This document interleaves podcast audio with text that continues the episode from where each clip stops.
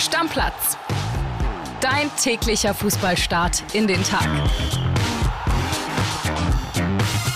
Moin, liebe Stammis, herzlich willkommen zu dieser neuen Folge Stammplatz an diesem Mittwoch. Bei mir ist der Podcast-Papa Flo Witte. Moin, Flo. Der Bayern-Insider würde sagen, Servus André. Ich sage einfach nur Hi André, Hi Stammis. Geil wieder hier zu sein. Und es wird eine tolle Folge für alle BVB-Fans, denn wir beide reden über Borussia Dortmund und wenn du über Dortmund sprichst, da freuen sich die BVB-Fans am meisten. Das ist einfach so. Ihr dürft gespannt sein. Kleiner Zwinker-Smiley, da gibt es immer schöne Nachrichten aufs Stammplatz-Handy. Wir fangen aber mal an mit den Bayern. Die sind ja jetzt in Asien. Ne? Tobi Altscheffel ist mitgeflogen rüber nach Tokio, hat eine Sprachnachricht geschickt und ich würde sagen, wir hören da mal rein.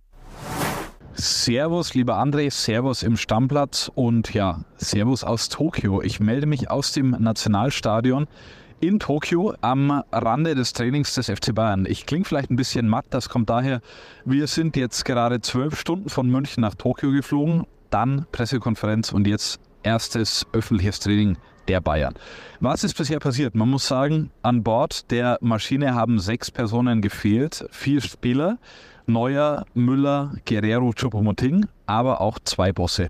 CEO Jan-Christian Dresen und Marco Neppe, der technische Direktor, waren nicht mit an Bord, denn die müssen in München verhandeln. Thomas Tuchel hat gerade auf der PK hier erklärt, er wird den Kontakt halten, er wird mit ihnen telefonieren.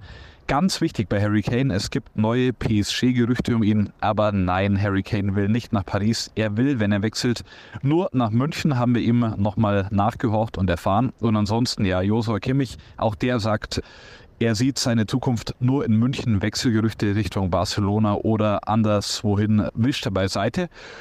Und wir schauen jetzt mal, was sich hier noch so tut. Wir haben aktuell ja, 35 Grad, würde ich mal sagen. Schauen uns das Training an. Thomas Tuchel vor mir legt sich schon mal ein bisschen die Bälle zurecht und ich melde mich mit Updates aus Asien. Ganz liebe Grüße. Ciao. 35 Grad, das klingt für mich wie Ende Mai in Berlin. ja, André Albers Wetter, würde ich sagen. Du schwitzt Aber hier immer schon, sobald wir mehr als 22 Grad haben. Wie ja, verrückt. Dann noch, dann noch Luftfeuchtigkeit und so, ne? Weißt, uh, ja, ja, ja. Das ist gar nicht die Geschichte, ich war mal in meiner jungen Reporterkarriere in Asien, in Japan auch, auch in Japan, bei 35 Grad und äh, 120 Prozent Luftfeuchtigkeit. Ja, ich weiß, das gibt's nicht, aber es war einfach so gefühlt. Und habe ein Interview geführt mit einer kurzen Hose. Und der Chefredakteur hat dann in Berlin entschieden, mir A, einen riesigen Einlauf zu verpassen, wie ich ein Interview in kurzer Hose führen könnte. Und äh, B, mir dann eine lange Hose anmontiert bei Foto in der Zeitung. Ja, ich glaube, um die Kurve zu kriegen, der Kollege Altscheffel ist so unglaublich erfahren und weit gereist und unglaublich erfahrener Journalist und Reporter. Der wird sich zu jeder Gelegenheit, wie ich Tobi kenne, richtig kleiden. Dann lass uns mal kurz über die Bayern sprechen. Also, dass nicht alle mitgeflogen sind von verantwortlichen Seite, das hatten wir ja schon gehört, dass sich in dieser Woche was tut auch. Es kann sich auch was tun bei Sadio Mané tatsächlich äh, ist da jetzt was im Busch, Flo. Ja, das Ende eines Missverständnisses wäre es, ja, wenn er wirklich in die Wüste geht. Was mich ein bisschen überrascht hat und ja eigentlich eine gute Nachricht für alle Bayern-Fans ist, ist, dass er Bayern offenbar fast einen Transferplus machen könnten mit ihm noch, wenn ja. die, die Kohle aus der Wüste stimmt. Und dann wäre natürlich das Missverständnis wirklich nur noch halb so schlimm, weil dann kann man sagen, okay, wir haben hier zumindest äh, keine Kohle verbrannt und sogar noch ein bisschen was eingenommen. Von daher, das wäre allen Seiten zu wünschen und ihm auch, weil ich nach wie vor glaube, dass er ein astreiner Typ ist. Es hat einfach nur nicht funktioniert und die Erwartungen waren möglicherweise auch von uns zu hoch. Ich erinnere an die ganz, ganz vielen Weltstar kommt, Weltstar kommt, Weltstar kommt Geschichten. Ich wünsche ihm einfach nur, dass er wieder glücklich wird, kicken kann und ähm, Spaß hat. Ja, im Nachhinein wird er sich dann wahrscheinlich denken, wäre ich mal gleich von Liverpool nach Saudi-Arabien gewechselt. Aber müssen wir auch ehrlich sein, vor einem Jahr gab es die Möglichkeit in der Form, wie es sie in diesem Jahr gibt, noch nicht. Genau, da saß das Geld da noch nicht so locker, da sind sie noch nicht auf den Geschmack gekommen. Und wenn er die Wahl gehabt hätte oder jetzt auch die Wahl hätte, zu einem anderen Top-Club zu wechseln, würde er es wahrscheinlich auch machen. Ich glaube, ich schätze ihn nicht so ein, dass er nur der Kohle wegen in die Wüste will. Aber, Aber er hat gar keinen Markt mehr in Europa?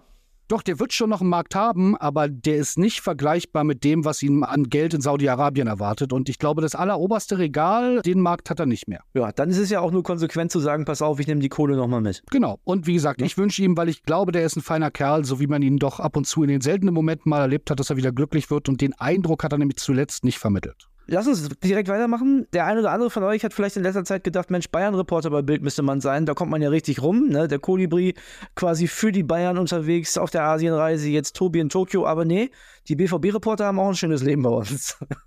ja, ich habe gehört, da ging es in die andere Richtung, nicht ganz weit nach Osten, sondern ganz weit nach Westen. Der Kollege genau. Jonas Ortmann, wo ist der? Verrat's?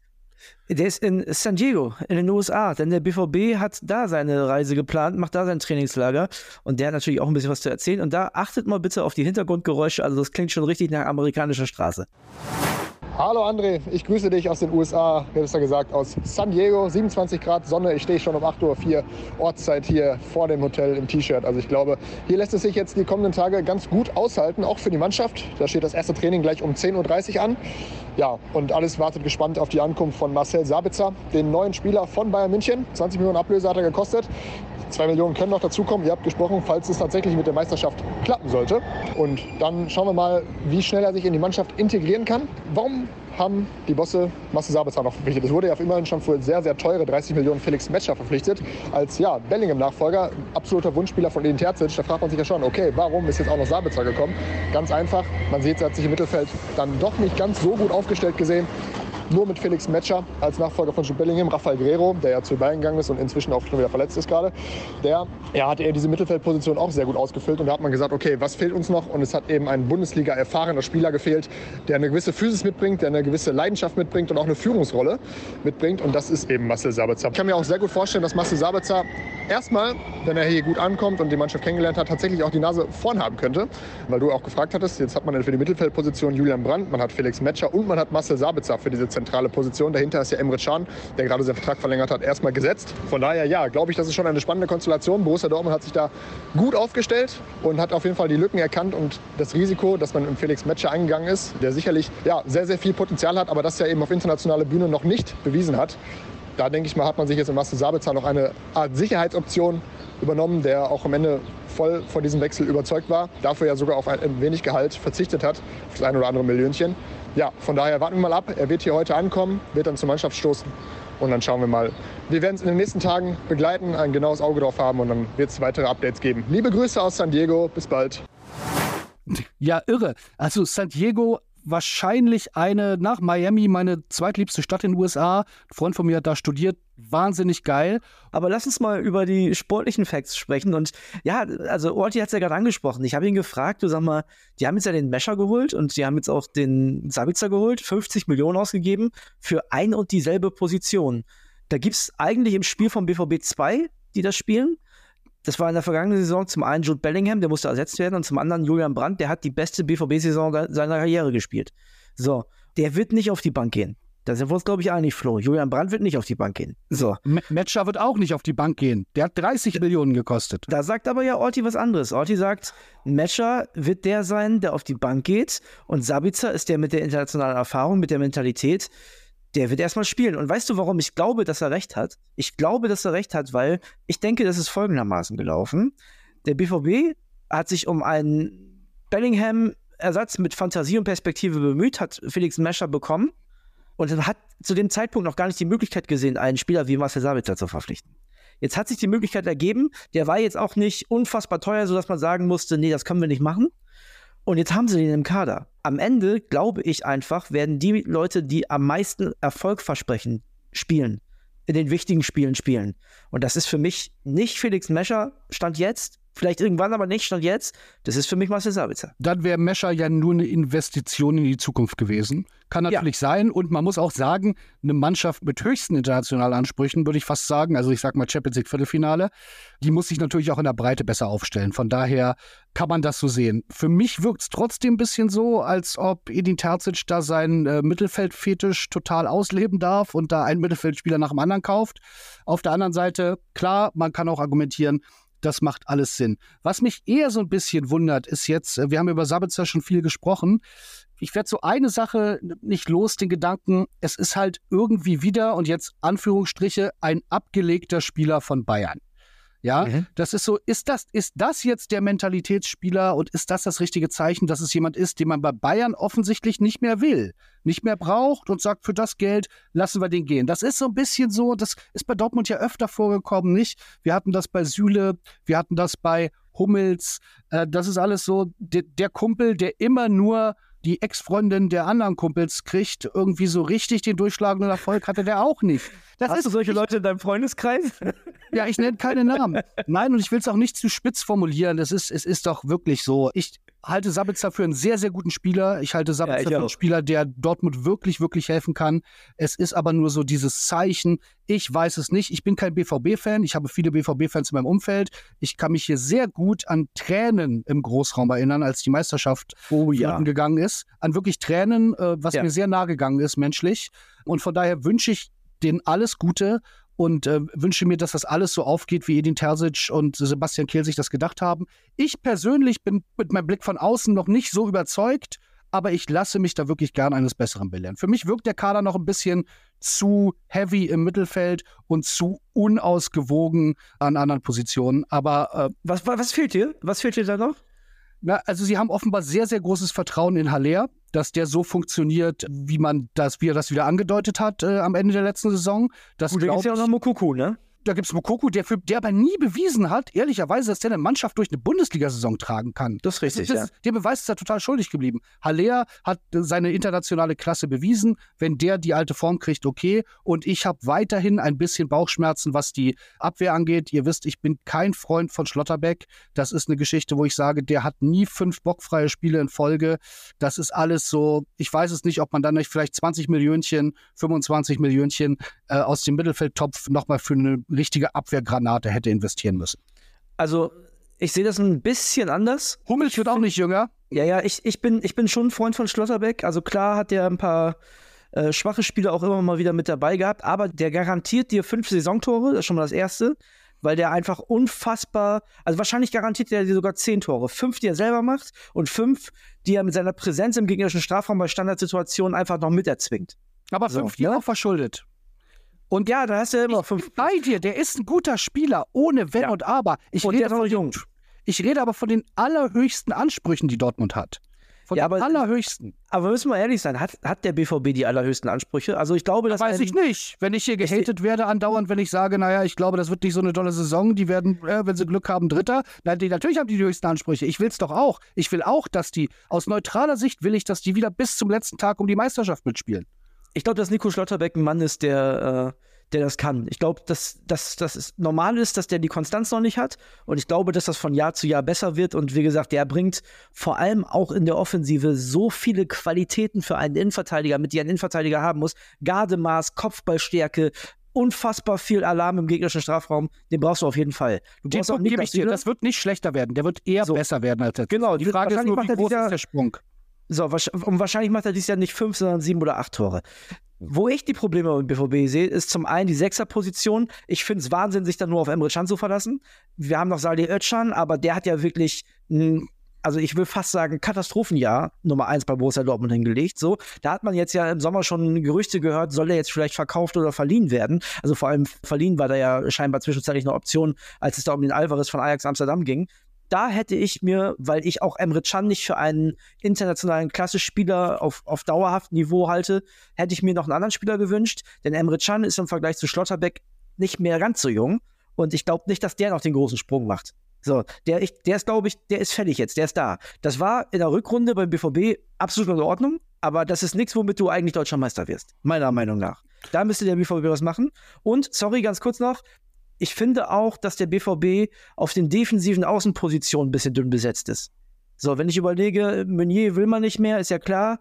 Dann hat man auf der rechten Seite Wolf. Riasson kann beide Seiten spielen. Hinten links Benzebaini ist ein Top-Transfer, meiner Meinung nach. Aber ob das, ob, ob die Namen, die wir gerade genannt haben, in der Breite dafür reichen, ganz oben in der Bundesliga mitzuspielen, da habe ich Zweifel. Mit den Außen gebe ich dir recht, das hätte ich auch noch ausgeführt. Das ist ja für mich die komplette Abwehr. Darum habe ich die angesprochen, dass man da auch nochmal was investieren hätte können.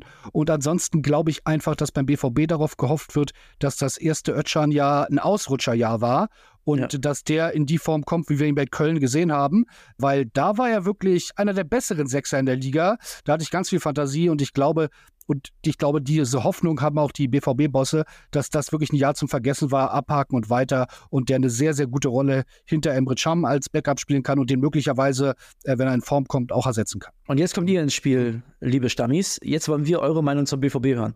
Denn das würde mich interessieren, Flo. Ich finde, das können wir, da können wir morgen noch mal ein paar Sprachnachrichten einspielen. Da können wir morgen noch mal drüber reden. Jetzt gerade, wo die äh, Reise gestartet ist, wir werden ja auch immer wieder äh, mit neuen Infos versorgt von unseren Reportern. Wo seht ihr noch Handlungsbedarf beim BVB und was traut ihr dem Kader auch gerade ins Verhältnis gesetzt zu einer Mannschaft von Leipzig, die sich gut verstärkt hat, zu den Bayern, die jetzt wahrscheinlich ja oder die nicht wahrscheinlich, die Harry Kane holen werden, zu Bayer Leverkusen, die sich stark verstärkt haben, zu denen wir gleich auch noch kommen. Wo seht ihr den BVB und was müssen wir noch machen? Schickt gerne nicht mehr als 30 Sekunden an Stammplatz-Handy, damit ihr alle eine Chance habt reinzukommen. Oder die meisten von euch. Ich würde mich sehr freuen. Und Flo, ich glaube, das ist ein schönes Thema für morgen nochmal. Genau, bin ich gespannt. Und wir halten noch einmal fest zum Mitschreiben. Ich und die BVB-Fans wollen alle das Gleiche, dass Dortmund so erfolgreich wie möglich spielt. Wir sehen sie nur bisher auf dem Weg dahin an verschiedenen Orten. Einige BVB-Stammis haben nach der steile Thesenfolge gedacht, dein Job bei Bild wackelt, wenn du weiter solche Sachen sagst. Echt, ja? Eieieiei. Ich habe bald Urlaub. Ich hoffe, ich hoffe, komm danach wieder rein hier, dass die Karte nicht gesperrt wird. Wir machen weiter mit Bayer Leverkusen. Ich habe es gerade kurz angesprochen. Ich möchte über die auch noch mal kurz reden.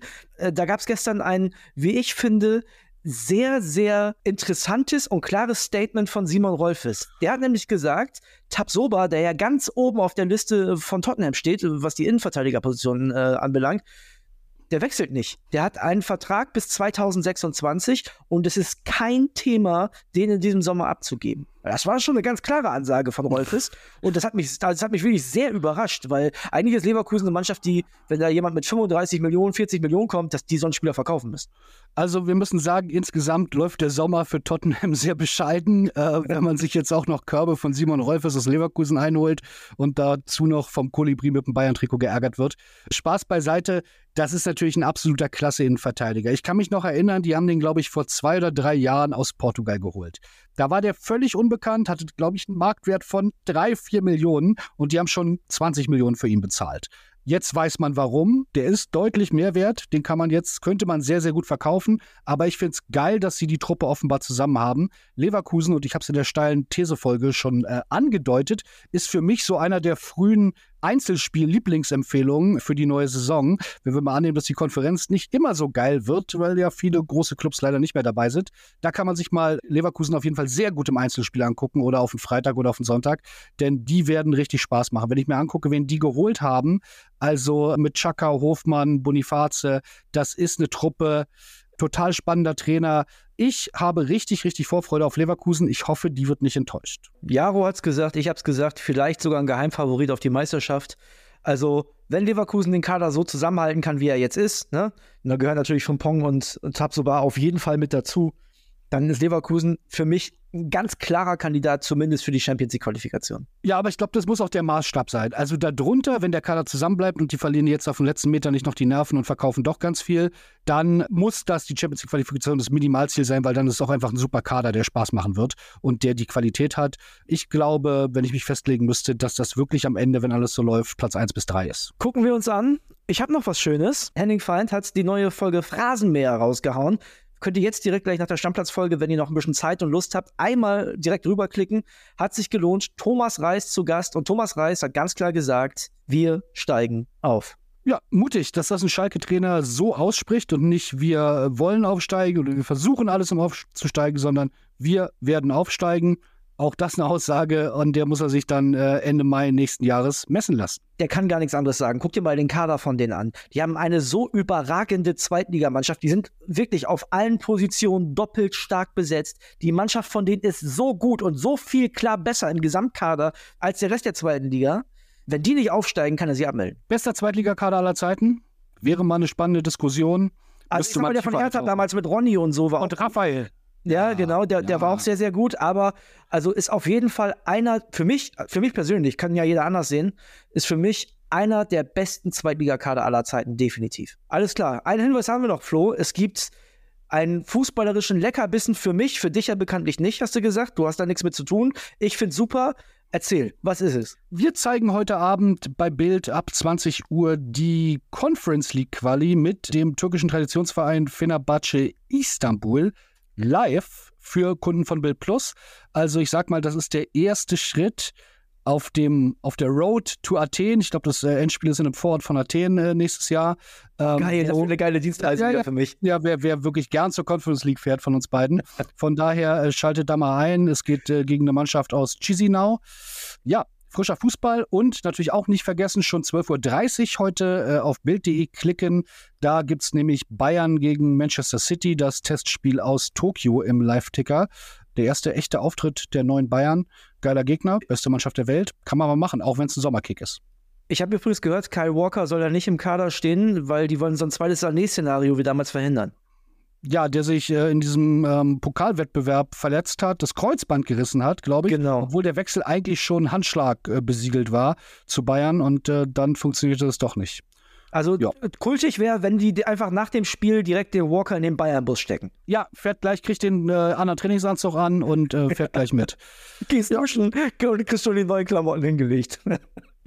Also, wir haben das alles weiter im Blick. Ihr wisst Bescheid. Bei uns seid ihr auf dem laufenden Stammis. Wir machen heute den Deckel drauf. Macht's gut, Deckel drauf, tschüss. Stammplatz. Dein täglicher Fußballstart in den Tag.